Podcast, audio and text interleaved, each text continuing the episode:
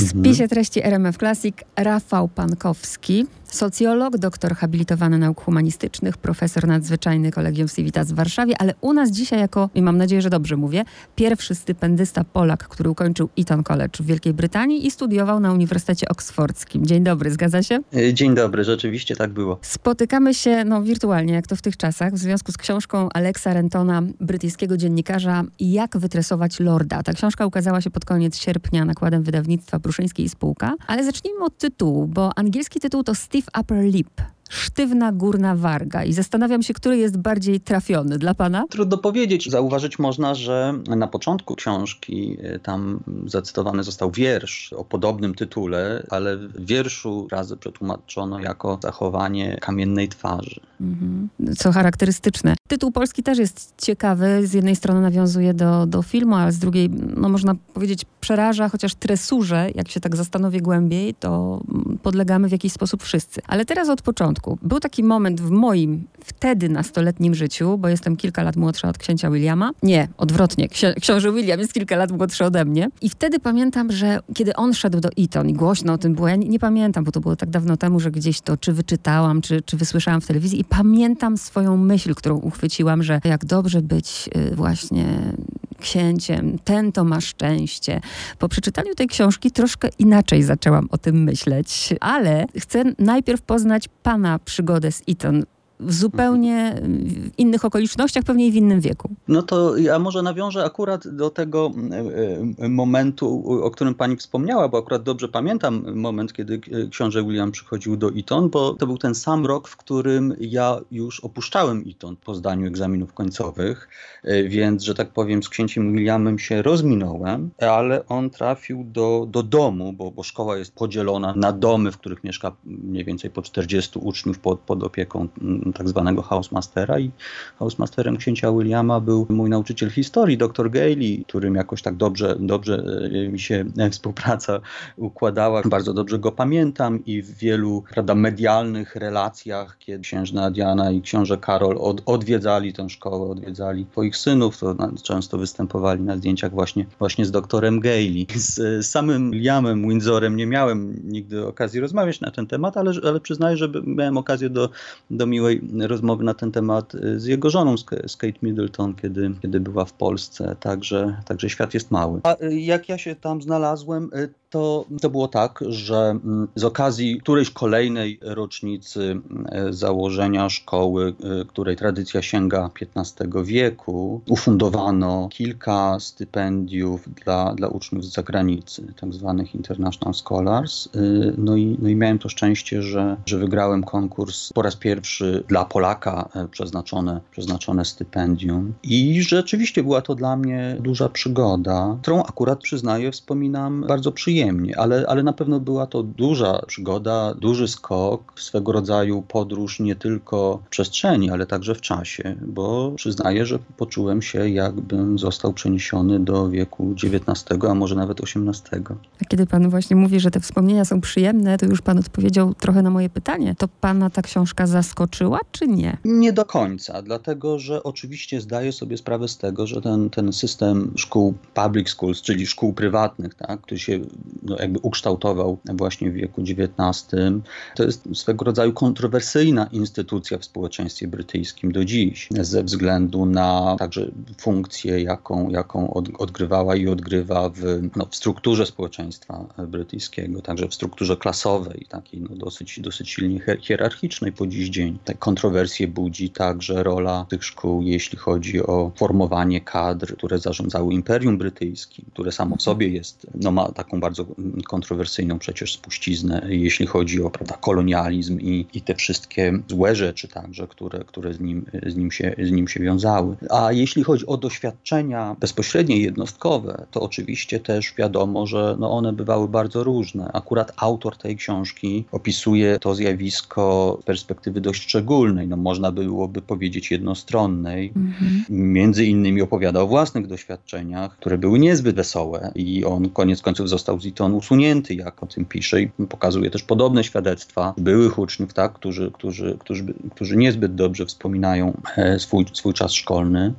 No ale może dodałbym, że jednak to jego doświadczenie, to jest doświadczenie lat siedemdziesiątych, tak. z lat siedemdziesiątych dwudziestego wieku. I jestem przekonany, że no już w latach dziewięćdziesiątych dwudziestego wieku, kiedy ja tam byłem, to jednak dużo się zmieniło. Na przykład nie było kar cielesnych, tak? Na przykład, no myślę, można mówić o tym, że swego rodzaju tolerancja dla dla różnorodności też znacznie się rozwinęła. No i ta rzeczywistość szkolna wygląda jednak nieco inaczej niż, niż kiedyś.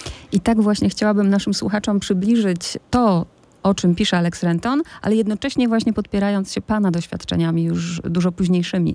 Zacznijmy od tego, że do elitarnej szkoły mogli kiedyś pójść tak naprawdę tylko ludzie z wyższych sfer. Zresztą Alex Renton też był synem wpływowego brytyjskiego polityka. A dzisiaj może być tam każdy, wystarczy mieć duże pieniądze? No tak i nie. Jednak trzeba zdać egzamin. Współcześnie ten egzamin jest znacznie bardziej wymagający niż wcześniej bywało, więc same pieniądze na pewno nie wystarczą. No poza tym są stypendia. Akurat jeśli chodzi o Eton, to już od piętnastego wieku ta pula stypendiów pozostaje znacząca no, dla uczniów uzdolnionych, ale przez stulecia no też dodatkową taką barierą była bariera pochodzenia często. To znaczy, jeżeli ktoś nie miał stypendium, to jeśli chodzi o konkurencję o miejsce w szkole, niejednokrotnie decydowało to, czy absolwentem szkoły był ojciec, dziadek czy pradziadek. Tradycja tych szkół często była związana właśnie z, z tradycją arystokracji brytyjskiej raczej niż burżuazji. Mieli się, prawda, posługiwać tego, tego rodzaju terminologią. Ta cena za tą tradycję jest, jest okrutna. Bardzo mną wstrząsnęły sześć siedem lat. Młody chłopiec, który tak naprawdę słyszy, musisz tam iść, bo musisz stać się mężczyzną. Jeśli cierpisz, to cierpiał tak samo twój ojciec i dziadek. Takie to trochę,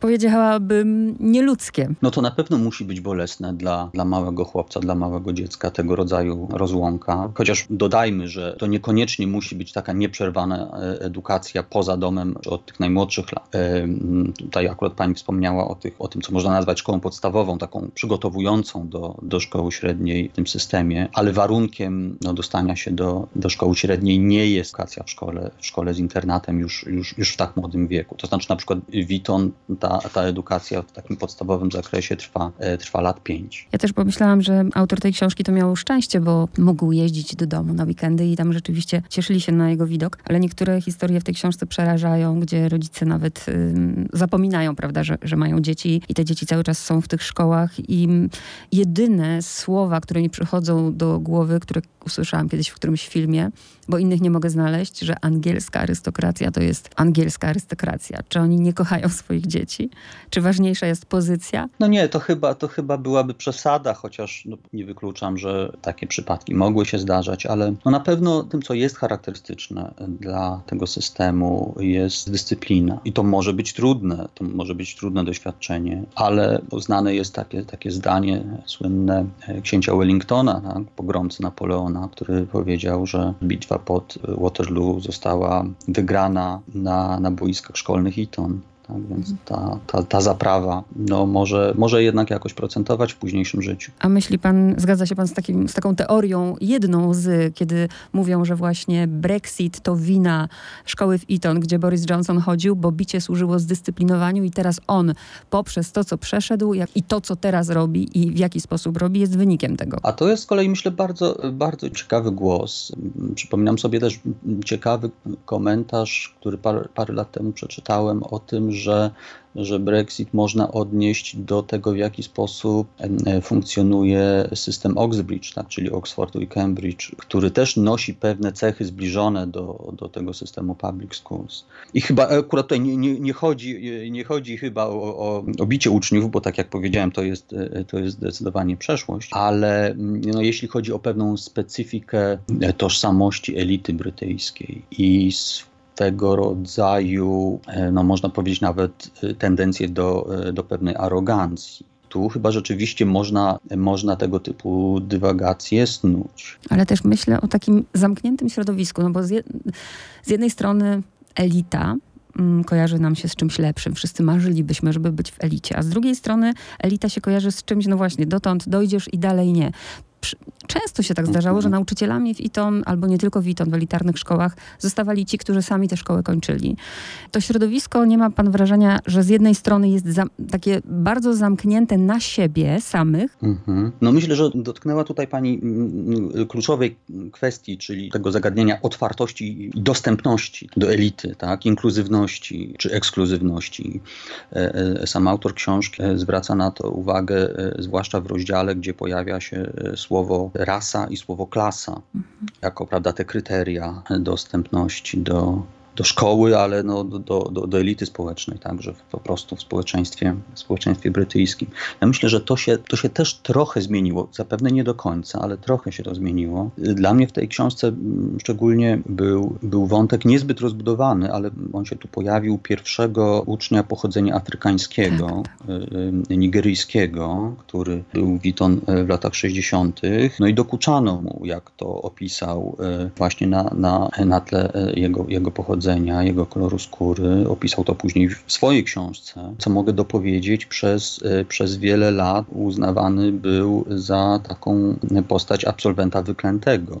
Wręcz sformułowano to w ten sposób, że nie ma, nie ma prawa do odwiedzenia szkoły już jako absolwent, po opublikowaniu tej, tej obrazoburczej książki. Ale w tym roku, to też media brytyjskie opisały, wrócono do tej sprawy trochę na, na fali dyskusji o, o rasizmie właśnie w społeczeństwach anglosaskich zwłaszcza. Obecne władze szkoły wystosowały oficjalne przeprosiny dla tego ucznia, który, który takie niedobre doświadczenia właśnie na tle rasistowskim miał na koncie. Kiedy ja byłem w szkole w latach dziewięćdziesiątych, to było tam kilku uczniów czarnoskórych, więc w dalszym ciągu niewielu. Myślę, że teraz te proporcje są nieco inne już, ale na pewno czymś, co, co zapamiętałem już wtedy, była różnorodność uczniów także ze względu na pochodzenie etniczne, więc ja miałem i kolegów Hindusów, i kolegów pochodzenia żydowskiego, arabskiego, tak, i wielu, wielu, wielu innych. Parę miesięcy temu raptem,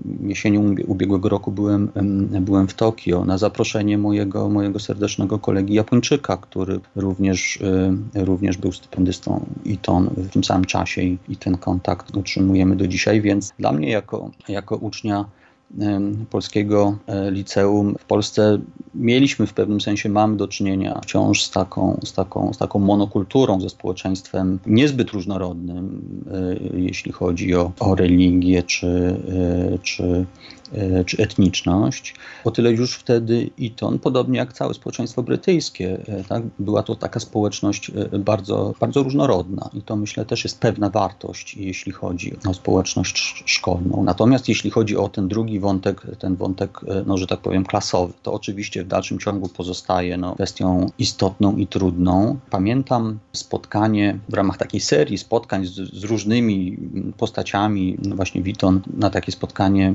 zaproszono polityka radykalnej lewicy brytyjskiej. On się nazy nazywał Dave Nellist, który był znany z, z takiego właśnie krytycznego stosunku do no, tego hierarchicznego, klasowego systemu brytyjskiego. I ktoś zadał mu wprost pytanie, czy chciałby pan zlikwidować taką szkołę jak nasza?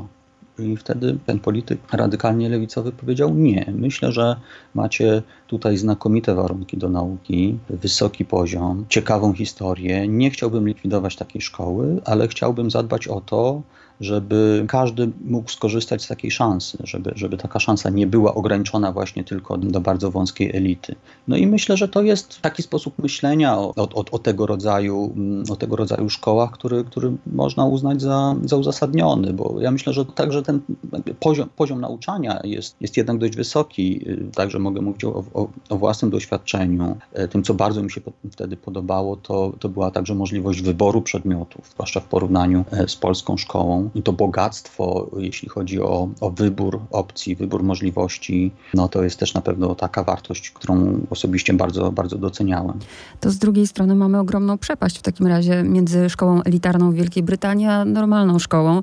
Mnóstwo Polaków wyjechało przecież do Wielkiej Brytanii, chodzą tam do szkół i rodzice są zdruzgotani, kiedy mówią właśnie o poziomie nauczania i o tym, czego dziecko się uczy, i twierdzą, że w Polsce ten poziom nauczania jest o wiele, wiele wyższy. Czyli znaczy, że tam jest ta przepaść między szkołą elitarną a normalną. Chyba rzeczywiście można tak powiedzieć. To znaczy w ogóle społeczeństwo brytyjskie no, jest, jest krytykowane za to, że no, po dziś dzień jakby no, nie przezwyciężyło no, nierówności społecznych, które są nierównościami nie tylko dotyczącymi no, poziomu zamożności, ale także no, jakby odbijają się na na kulturze brytyjskiej, tak? na, na edukacji także, tak? na poziomie pewnych przyzwyczajeń czy, czy wartości. No, jako socjolog mógłbym to odnieść do teorii y, Pierre'a Bourdieu, który prawda, właśnie, właśnie w ten sposób pisze o nierównościach społecznych, o klasie jako o takim konstrukcie nie tylko, y, nie tylko materialnym, ale przede wszystkim społeczno-kulturowym. Alex Renton pisze o tych szkołach też jako bilecie, prawda, do tych wyższych sfer. Jestem ciekawa, czy w latach dziewięćdziesiątych pan doświadczył czegoś takiego, o czym on pisał w książce, mianowicie o, o tych niuansach, jeżeli chodzi o akcent. No to jest coś, tak, z, czym, z czym zetknąłem się niewątpliwie bezpośrednio i jednym z takich wyzwań dla mnie na wstępie było to, żeby tak nie przejmować się bardzo swoim własnym akcentem, tak, który, który trudno zmienić, jeżeli nie mamy jakichś zupełnie wyjątkowych zdolności mimetycznych, jeśli chodzi o, o potencjał lingwistyczny. Więc musiałem jakoś w sobie po prostu tę, tę barierę psychiczną przezwyciężyć, bo właściwie w Wielkiej Brytanii każdy, czy prawie każdy jakiś akcent ma, tak? Akcent, który znam, znamionuje pochodzenie, czy, czy po prostu miejsce, miejsce zamieszkania, czy dorastania. I to, co, co, co, co nazywa się angielskim bezakcentowym, jest czymś bardzo rzadkim, co spotyka się na przykład właśnie w takich miejscach jak te Jak te, jak te szkoły, o których mówimy. Więc to jest coś, z czym musiałem się skonfrontować, ale po, tak jak powiedziałem, po przezwyciężeniu pewnych, pe, pewnej bariery byłem, jak sądzę, w pełni akceptowany z moim, z moim polskim akcentem i z moim polskim bagażem kulturowym. Myślę jeszcze o relacji rodziców z dziećmi. Myślę o tych małych, siedmioletnich chłopcach, którzy idą do internatu, gdzie niszczone im są zabawki, gdzie muszą tak naprawdę walczyć o przetrwanie, bo właśnie kilka pokoleń w rodzinie chodziło do szkoły interna- z internatem, to ty też musisz. Alex Renton się trochę wyłamał, bo nawet jak czytałam z nim wywiad, to mówił, że jak myśli, że sam szedł do tej szkoły, a w, a w tym wieku ma teraz syna, to nie puściłby go za nic, bo bardzo silne więzi go łączą z dzieckiem. On nie poszedł tą drogą i zastanawiam się, w imię czego jednak tysiące ludzi, wiedząc, że na przykład no, czasy się zmieniły, to nie jest tak, że do szkoły z internatem trzeba teraz pójść, bo nie jest to wcale aż tak odległe od miejsca zamieszkania, tylko właśnie dlatego, że, że tak było, to tak być musi. No, no, myślę, że na pewno ta tradycja pozostaje, pozostaje silna w w społeczeństwie brytyjskim, czy w pewnych, w, pe, w pewnych kręgach, tak jak wspomniałem, no akurat jeśli chodzi o, o historię Eton College, ona, ona, ona sięga piętnastego wieku, ale, no ale w tej wersji, jaką znamy dzisiaj, również sięga daleko wstecz, bo, bo, bo, bo dziewiętnastego stulecia. Ona pozostaje silna. Jeśli chodzi o, prawda, takie no, założenie, że że tego rodzaju edukacja no, poprawia później szanse życiowe, tak, czy wpływa na szanse życiowe, to na pewno też to przekonanie jest, jest jakoś istotne. Chociaż z drugiej strony ja pamiętam, że w latach dziewięćdziesiątych wielokrotnie słyszałem, że to już nie te czasy, kiedy kolejni premierzy Wielkiej Brytanii tak, rekrutowali się z grona absolwentów Eton, że to już jest, że to już jest przeszłość. No i paradoksalnie okazało się, że po, po kilku latach, czy po kilkunastu latach, znowu mieliśmy w Wielkiej Brytanii premiera, który był absolwentem Eton, czyli, czyli Davida Camerona. No ale przyznam, że sam myślałem, że to jest raczej wyjątek od, od, od reguły i, i się to prędko nie powtórzy. Tymczasem już po paru latach znowu mamy, mamy premiera Johnsona, więc, no więc jak widać też trudno, trudno przewidzieć te przewidywania tak, na temat tego, jaki będzie kształt, kształt społeczeństwa, kształt elity, no to zawsze jest znak zapytania. Tak wstrząsnęło mną, kiedy czytałam tę książkę. Oczywiście przemoc fizyczna, ale i seksualna, i najbardziej wstrząsnęło mną to, że po pierwsze rodzice nie rozmawiają z dziećmi, a nawet jeżeli próbują w jakiś sposób im powiedzieć o problemie, no to rodzic staje po stronie szkoły. Ci, którzy, bo wiadomo, wszędzie w każdym środowisku zdarzają się ludzie, którzy, nie, nie chcę ich nazwać pedofilami, ale którzy używają przemocy seksualnej.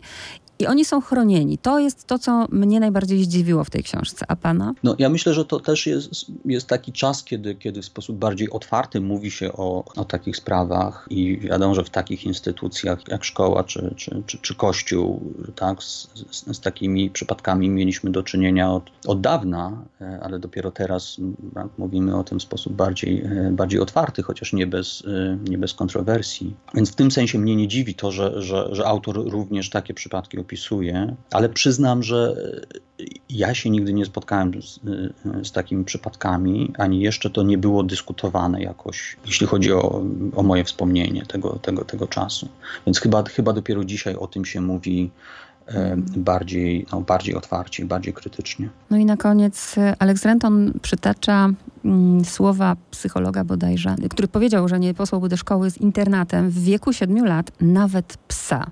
Jakie jest pana zdanie? No to, to chyba takie sformułowanie trochę, trochę, trochę nastawione na efekt retoryczny. Ja rozumiem oczywiście, że, że można, można mieć wątpliwości co do, co do tak bardzo młodego wieku, tak? Kiedy dziecko miałoby jakby być no nie tyle odebrane rodzicom, tak, ale, ale, ale od, odseparowane od, od rodziców na, na dość długi jednak czas. Co do tego nie mam wątpliwości, że, że, no, że to, to, to jest kwestia kontrowersyjna. Natomiast jeśli chodzi o, o całość tego systemu w różnych jego aspektach, to, no to tak jak powiedziałem, widzę, widzę zarówno, zarówno minusy, jak, jak, i, jak i plusy i na pewno zależy to trochę od tego, o jakiej szkole mówimy, o której z nich mówimy i o, i o, i o jakim czasie mówimy, bo bo chociaż te szkoły no, szczycą się swoją tradycją, to również one, one podlegają, podlegają zmianom, no, podobnie jak całe otoczenie społeczne.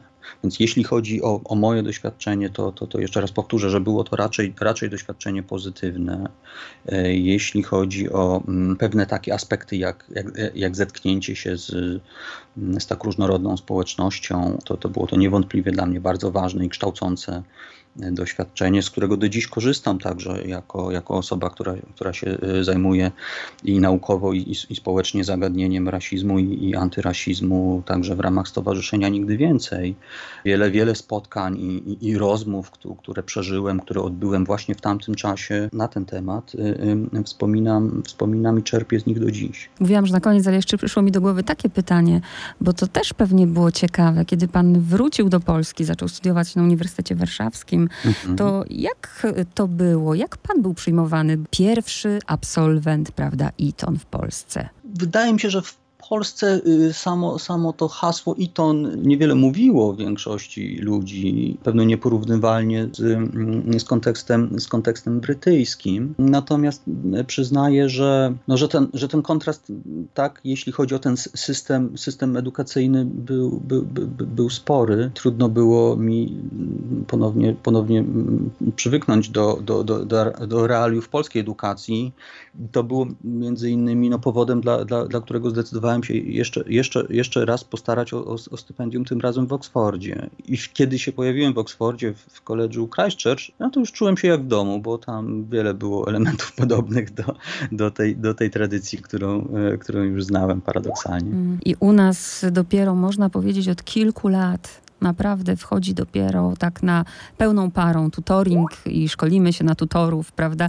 A pan już tego doświadczył w latach dziewięćdziesiątych. No rzeczywiście, rze- rzeczywiście to pojęcie jest mi znane z doświadczenia jeszcze, jeszcze szkolnego, tak. Tylko u nas chyba nie do końca jest to dobrze rozumiane, bo po prostu był pan też dla, no był pan dla wykładowcy partnerem, jeśli mogę tak powiedzieć. Chociaż rzeczywiście w, w szkole to, to, to, to pojęcie tutora miało nieco inne znaczenie niż, niż na uczelni.